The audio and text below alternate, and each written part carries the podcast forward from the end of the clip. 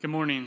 We're gonna start today by doing something a little different than what we normally do, and that is I'm gonna ask you guys to just take a couple moments and pray. One of the things I'm gonna ask you to pray for is to pray for me. I've had a really hectic and stressful morning. I got here late and put together this PowerPoint presentation at about 10:34 a.m. And our service starts at 10:30 a.m. sometimes. And so I'm a little wound up, and my brain is all over the place, and I want it to be on God's Word. And so pray for me that God would help me focus, and I'm going to take that time to do the same thing. And pray for yourself. Pray that God will help you focus on God's Word, regardless of whatever has happened in your morning thus far today. So let's just take a couple minutes or moments and pray, and then I'll pray, and we'll start talking about God's Word together this morning. Father, I thank you that you are a good and gracious and loving Father, and that your mercies are new every morning, and that your grace is always sufficient, regardless of what our need may be.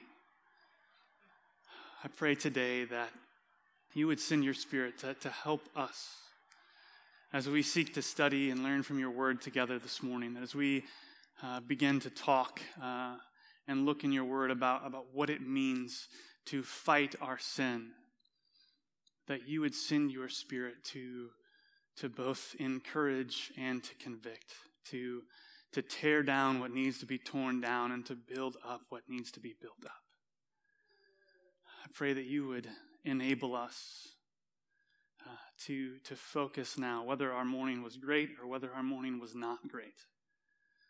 We thank you again for your grace to us. Jesus, we thank you for your sacrifice that makes that grace possible for us.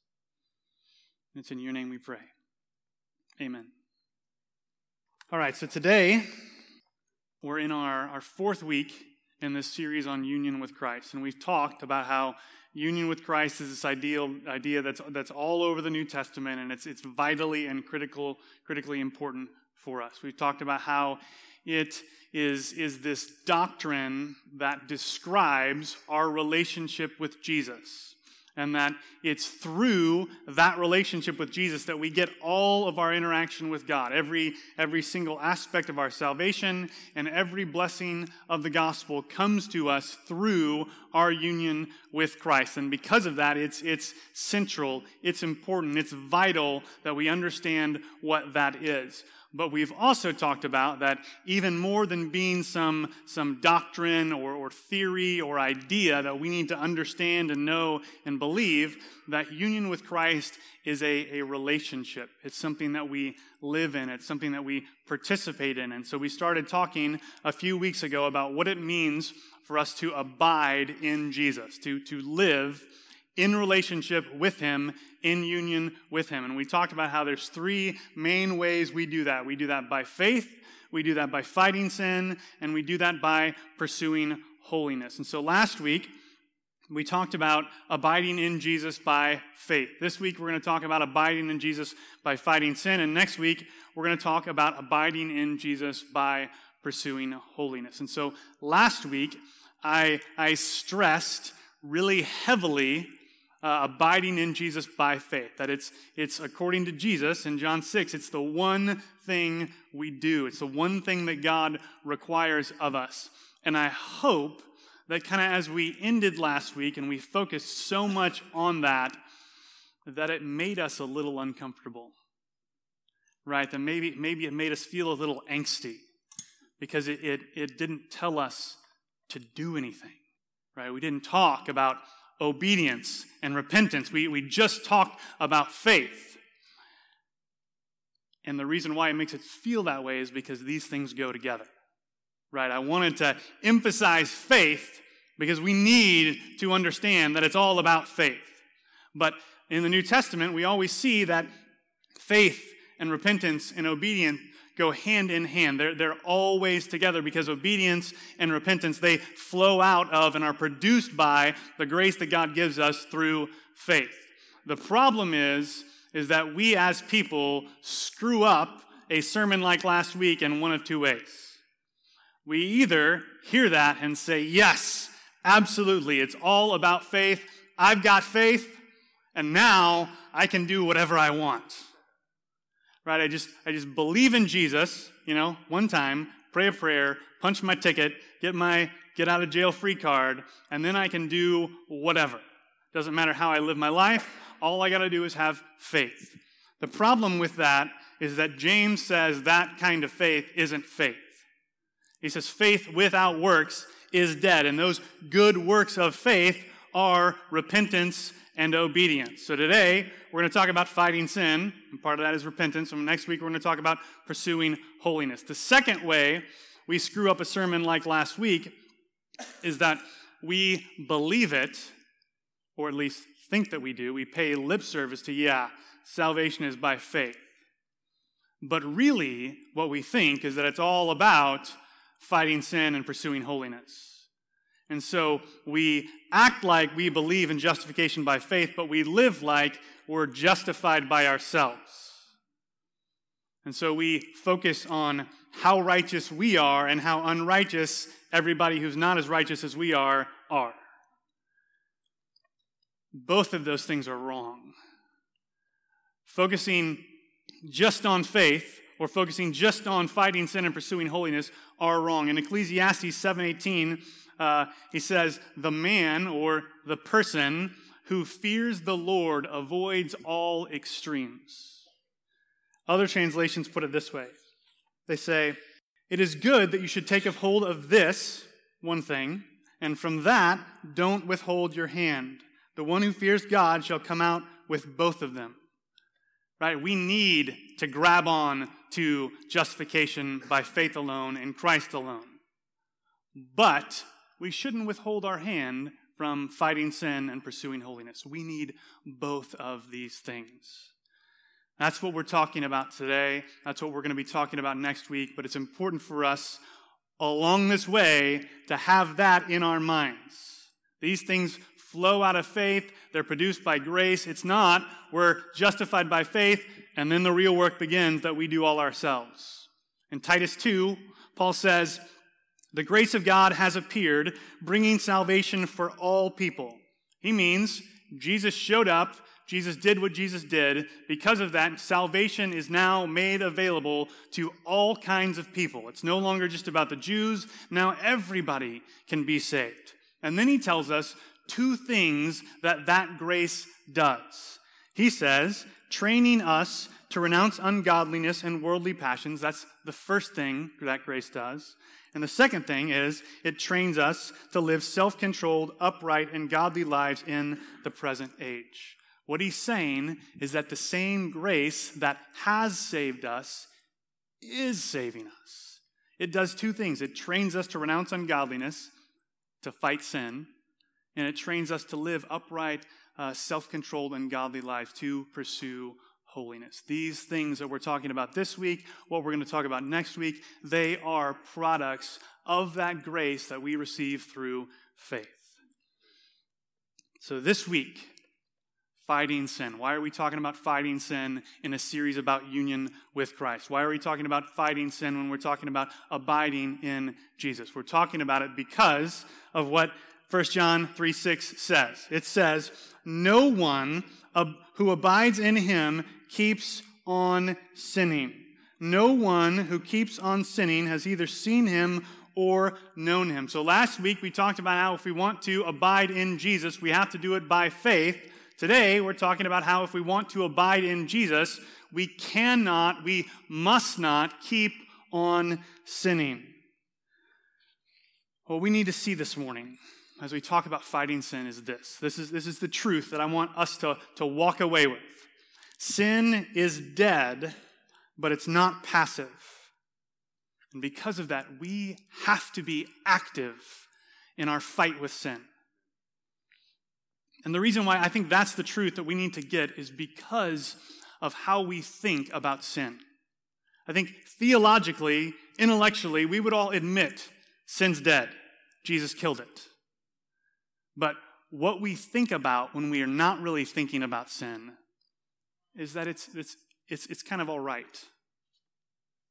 It's okay in moderation, right? I can just kind of leave sin over there in the corner, and it's not going to bother me. But if I want to, or I need to, or I decide to do something with it, I can go over there and get it.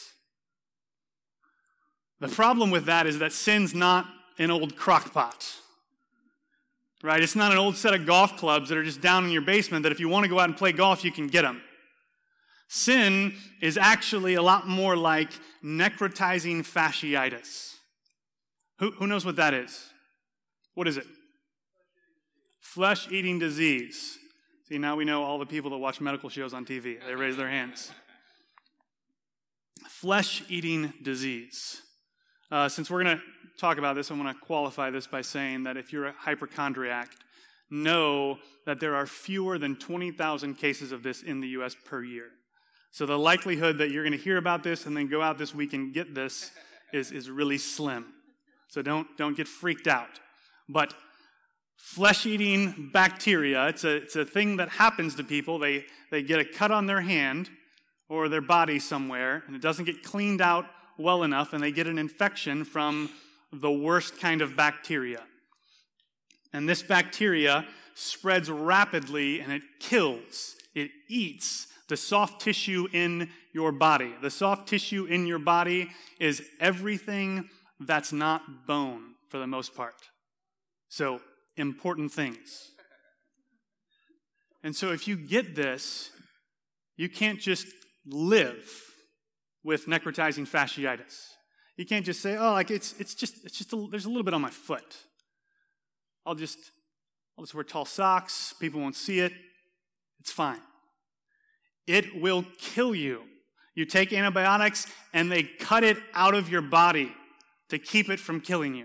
That's what sin is like. That's how we need to fight sin. We can't just tolerate it. We can't be okay with some of it just kind of being over there because it will kill us. This is exactly what Paul says in Romans 8:13. He says, "For if you live according to the flesh, you will die. But if by the Spirit you put to death the deeds of the body, you will live." John Owen wrote a book on this verse, and it's fantastic. It's called The Mortification of Sin. Buy it, read it. If you've already read it, read it again. There's also an audio book. If you don't like reading, you can listen to it. If you don't like listening to audiobooks, John Piper preached 3 sermons where he basically kind of read John Owen's book to his church. Listen to that. It is phenomenal. And he sums up this verse, Romans 8:13, by saying, "Be killing sin, or sin will be killing you." That's what Paul is trying to tell us. Sin is not something that we can be passive towards. Sin is not something that's passive towards us. Either we are killing it, or it is killing us. So if we want to live, he tells us what we got to do. Put to death the deeds of the body by the Spirit. If we want to live in union with Christ, if we want to live, period, we need to be those who put to death the deeds of the body by the Spirit. So how do we do that? Well, we do that by looking at our passage this morning, which is Romans 6. Paul gives us a big head start in Romans 8:13. He tells us that we put to death the deeds of the body by the Spirit. This means that it's not something that's discipline or self-control or some self-help regimen that we create for ourselves. Fighting sin, putting to death the deeds of the body, is something that we can only do by the Spirit. The way we put to death the deeds of the body by the Spirit is that we use the one thing that the Spirit has given to the church for our encouragement, for our fight against sin, and that is this book right here. Right? John Piper, in his sermon on this, talks about how it's the one offensive weapon we get in Ephesians 6, the armor of God. It's the sword of the Spirit. It's the thing that God has given us to fight sin. And so we should see what it has to tell us about how we should fight sin. We should see what it has to tell us about how our union with Christ equips us to fight sin. And we see that in Romans chapter 6. I'm going to read verses 1 through 11. He says, "What shall we say then? Are we to continue in sin that grace may abound? By no means. How can we who died to sin still live in it? Do you not know that all of us who have been baptized into Christ Jesus were baptized into his death? We were baptized, therefore, with him by baptism into death, in order that just as Christ was raised from the dead by the glory of the Father, we too might walk in newness of life.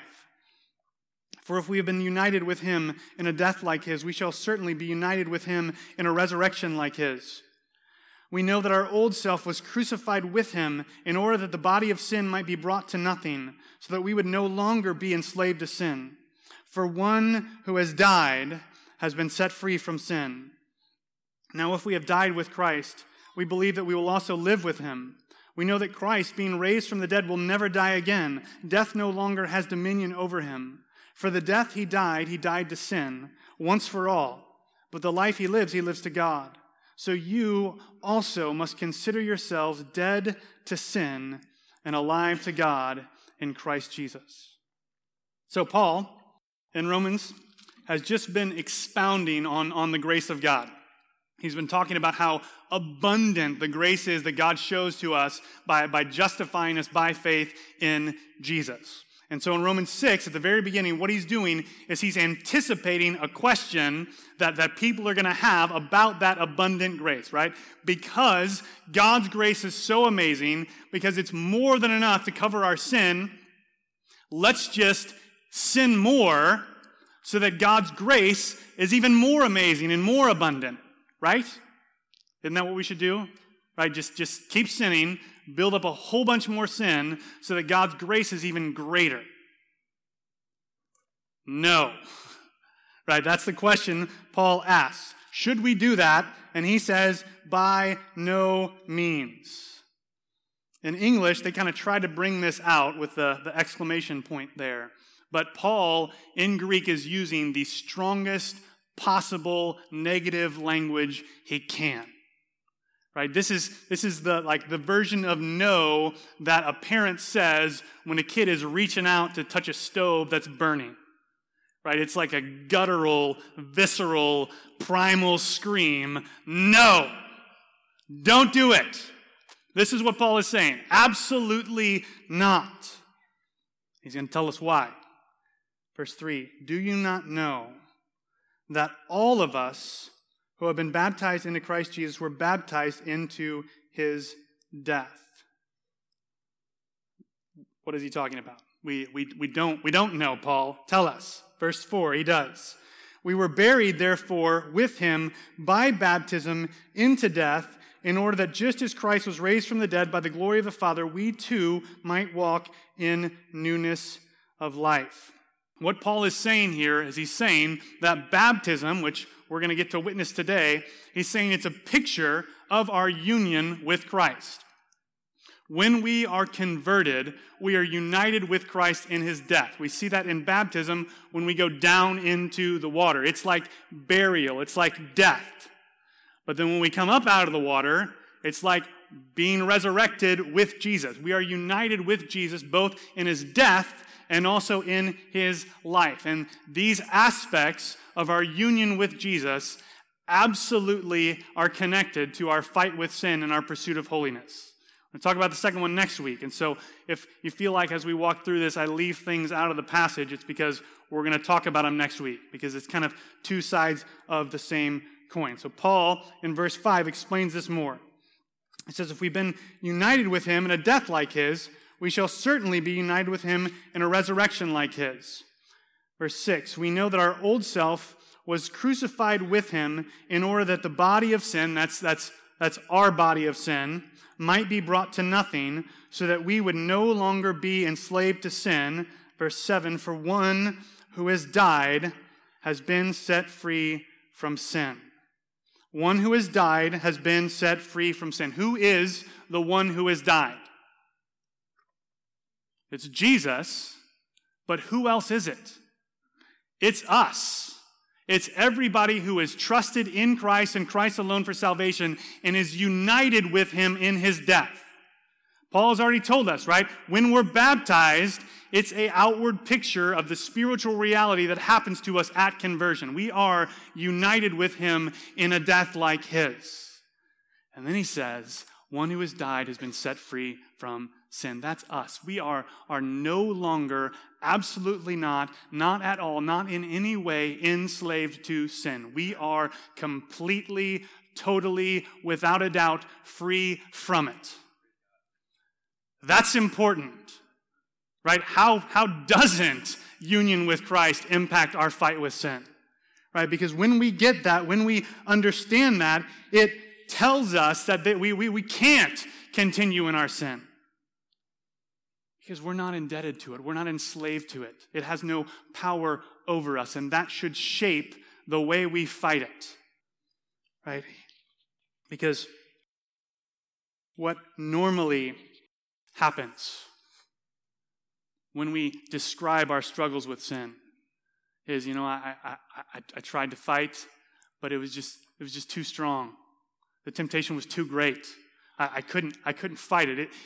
The battle was too hard, and it just got me. No, that's not true. Paul says that the one who has died, that's Jesus, and anyone that's in Jesus is set free from sin. That means anytime we try to trick ourselves into thinking that our sin is just bigger than us and takes us down, we are lying to ourselves, and we are lying about what Jesus has done for us. The truth is that we decided to sin anyway. The truth is that we picked up those chains that Jesus freed us from, and we walked ourselves back into that cell that he bought us out of, and we decided to stay there. We decided to sin like it had power over us, even though it absolutely doesn't have any power over us. We gave in to something that we didn't have to give into because we wanted to. And that's not something we want to admit about ourselves, because that blows any self-righteousness we might have right out the window.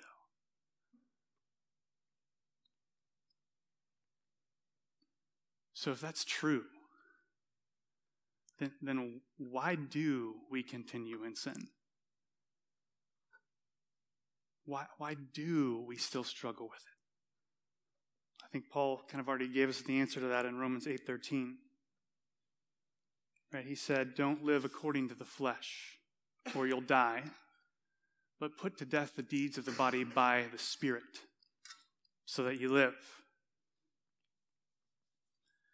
The flesh isn't our body in Paul, right? Paul doesn't think that our body is evil, and right, we just need to start killing our body. When he's talking about our flesh, he's talking about that part of us that is still around from before Jesus transformed our lives. The flesh is who we are apart from God's intervention in us. Something that's in us that still needs to be sanctified out of us. And that part of us still wants to do the things that we used to do. That part of us still wants to do whatever we want to do on our own. In Galatians, Paul says, the desires of the flesh are against the Spirit, and the desires of the Spirit are against the flesh. These are opposed to each other to keep you from doing the things you want to do. The things that you want to do in that case should be spiritual things. They should be fighting sin and pursuing holiness, but there's still this part of us that is holding us back. That's why there's this fight. That's why there's this battle.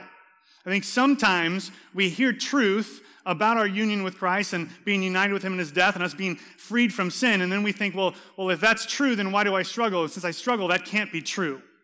But the reality is that our struggle proves that it's true, right? If we were not free from sin, there would be no struggle. there would be us being enslaved to sin and just continually giving into it. And we wouldn't care about it. Because we've been freed from it, because our eyes have been opened, because we've been made alive, because there's a significant portion of us that isn't the flesh, there is that struggle that happens within us. Praise God for that struggle. But we still need to be those who are putting to death the deeds of the body by the Spirit. We need to kill the flesh that's left in us. We need to be pursuing more and more sanctification so that that part of us gets smaller and smaller and smaller. That doesn't mean that the fight's ever going to get easier, but it at least won't be as broad, perhaps, at some point. We must put to death the deeds of the body by the Spirit. So I want to give us some specific ways to do that this morning. To put to death the deeds of the body by the Spirit, I think we need to do two main things. The first one is pray. Right? If we're going to put to death the deeds of the body by the Spirit, we're going to need the Spirit's help to do it. It's not something we're going to be able to do on our own. And so we need to pray and engage with God on these things. We need to ask Him to empower us and equip us, to convict us of sin, to help us in this fight against sin. If the Spirit is the primary means God has given us to put to death the deeds of the body, why wouldn't we ask the Spirit to help us fight sin? Pray. Pray for yourself. Pray for other people. Pray in the midst of a struggle with sin.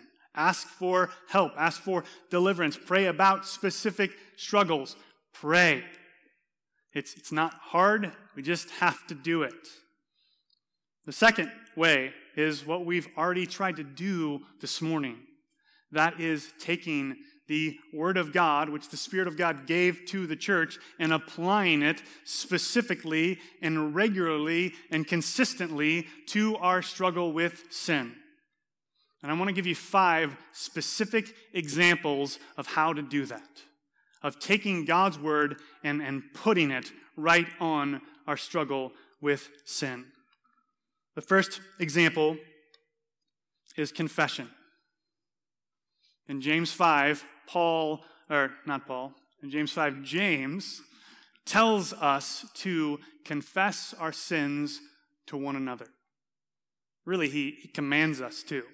So if we're not confessing our sins, we need to confess that we're not confessing our sins, because that's sin. Now, I'm not saying, right, I know that, that sounds Catholic. I'm not saying confess your sins to me.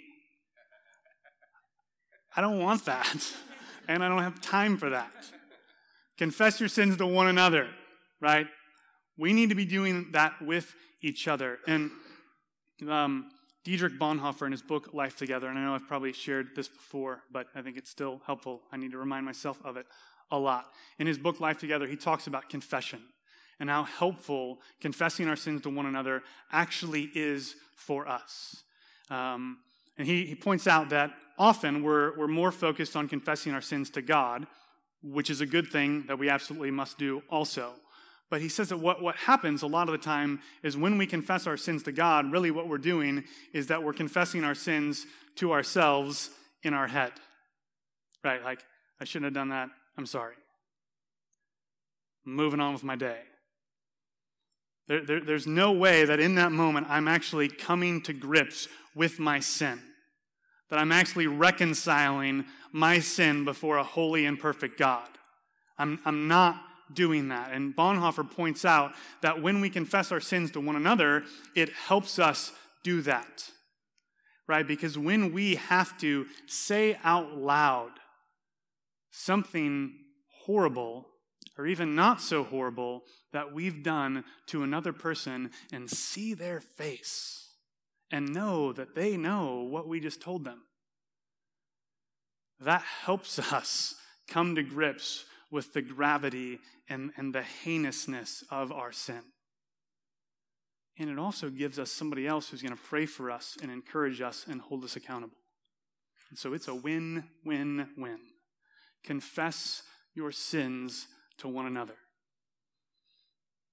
Second one, Matthew 5, in the Sermon on the Mount, Jesus tells his disciples and the crowds that are there that if their right hand causes them to sin, to cut it off. Their right eye causes them to sin, to gouge it out. Christian tradition doesn't tell us the story of a bunch of one-armed, one-eyed disciples running around. And so it's safe for us to assume that Jesus didn't mean it literally because none of his closest followers took it literally. But I don't think that means that we should empty it of all of its meaning. Instead, I think that we should see that what Jesus is saying is he's saying take extreme action in your fight against sin. Don't be afraid to cut something out of your life if it is causing you to sin. Like, prevent sin and temptation from happening by taking drastic actions so that you can be more successful and more victorious in your fight against sin. And I think this means being willing to be inconvenienced, being willing to be thought weird by other people, being willing to put yourself in a position that you don't want to be in just to protect yourself from doing the thing that you don't want to do. For example, right now I'm on a crazy restrictive diet. And that means when we go to restaurants, I've got to order weird things and be that guy that's like, I want this without that and that and that and that and that and that and that and that. Never mind, I don't want anything. But I do that because I know that if I don't do that, in about an hour, I'm going to feel horrible. And so I'm willing to take drastic measures and put myself in a position that I don't want to be in and be that awkward, horrible person at a restaurant that has that really specific order. If I'm willing to do that about food, why wouldn't I be willing to do that about my struggle with sin, which is so much more important? Practically, right? You know what your struggle is. You know what that looks like. We just don't want to do it because we would rather keep sinning than be inconvenienced. Take drastic actions. Third one, 1 Corinthians 10:13. No temptation has overtaken you that is not common to man. God is faithful, and he will not let you be tempted beyond your ability. But with the temptation, he will also provide the way of escape, that you may be able to endure it. This is a promise from God to us. This means, number one, we will never be in a situation where we are unable to fight our sin. He says that right there. He says, he will not let you be tempted beyond your ability. Period. This means any temptation we know God has promised, we are able to fight it and overcome it. We are never not able. The second thing it tells us is that there's always a way out of it. There's a way of escape. Whenever I go to a restaurant, I have to sit in a position where I can see the door because I'm weird. Pretty much the only way I'm okay with not doing that is if I'm having lunch with a guy who I also know does that, and I know he's going to be watching the door. It's because I want to know who's coming in and who's coming out, and I want to know in case, the apocalypse happens and I need to get out of there quick where the exit is. What would it be like if we all approach temptation like I approach eating at restaurants? Right? And any situation we're going in knowing, hey, this is a situation I might be tempted in. There's a way out. There's a way out. There's a way out. I'm ready if I need to get out of here before temptation hits. The problem is that we see all of those way outs, but instead we choose to stay right there because we want to stay right there. No temptation has seized you except what is common to man. It will not be beyond your ability, and there will always be a way out. Look for the way out and take it. The next two are specifically about union with Christ. The first one we've already talked about today, right? We're dead to sin. Fight sin like you're dead to sin. Know that, believe that, and put that into practice. When temptation comes, remind yourself, it's dead. I'm not enslaved to it. I don't have to do it. I can choose to do something else and do it. The fifth one is that we should fight knowing that we are united with Jesus. Jesus is in us. Jesus is with us always, even to the end of the age. And part of the passage we're going to look at next week, Paul says this in Romans 6:13. Do not present your members to sin as instruments for unrighteousness, but present yourselves to God as those who have been brought from death to life, and your members to God as instruments for righteousness. Because of union with Christ, it matters what we do with our bodies. It matters what situations we put ourselves in. Listen to how Paul puts this in 1 Corinthians 6. 1 Corinthians 6:15. Do you not know that your bodies are members of Christ? Which is another way of saying, do you not know that you're united with Jesus? And he says, shall I then take the members of Christ and make them members of a prostitute? Never. That's not a metaphor. I'm not going to be graphic because I don't want to be graphic. But Paul's talking about a specific situation that the Corinthian church is facing. People that were united with Jesus were going to the temples where there were prostitutes. And they were participating in what happened there in ways that they absolutely should not have been. And he's telling them, you are uniting yourself, who is united with Jesus, with a prostitute. Don't do that. We need to recognize that we are united with Jesus. Jesus is always with us. He was with the Corinthians when they were doing what they were doing, and he is with us when we are doing what we are doing. When we get angry with our spouse or with our kids, Jesus is there. When we look at stuff or watch stuff that we shouldn't, Jesus is there with us. When we gossip about people or talk about people behind their backs, Jesus is there with us. He is there with us in our temptation, and he is there with us when we give in to sin. How much different would our fight with sin be if we lived like Jesus was really there? Most of the secret sin that we struggle with is secret, right? It's things that we do when we're alone. If you're in Christ, you're never alone. Jesus is always there with you. He is in you, he is with you, and when you do what you shouldn't do, you are taking members of Jesus, that's your body, and uniting them with things that he is violently opposed to, and that we should be violently opposed to. Scripture gives us so many more of these truths that we can take and lay hold of and use in our fight against sin. But I think these five are a great place to start. Confess your sin to one another. Take extreme action in your fight against sin. Look for the way out and take it. Fight like sin is dead, because it is. And fight sin with Jesus there. I'm going to pray, and then Sean is going to come and introduce the Lord's Supper. Let's pray.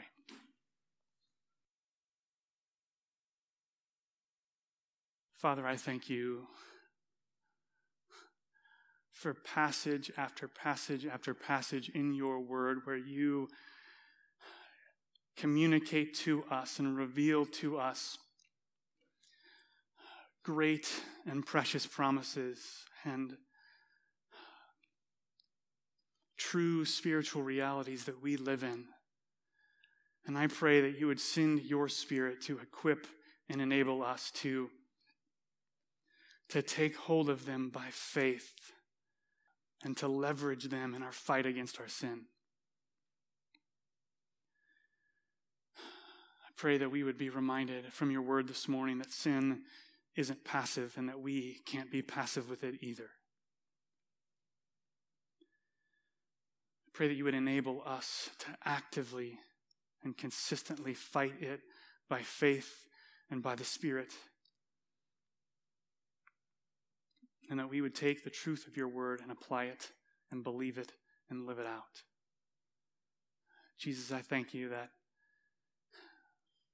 we have been united with you in your death, and because of that we are freed from sin.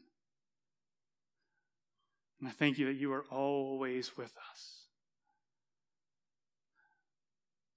Pray that you would cause us to remember that in our struggle with sin.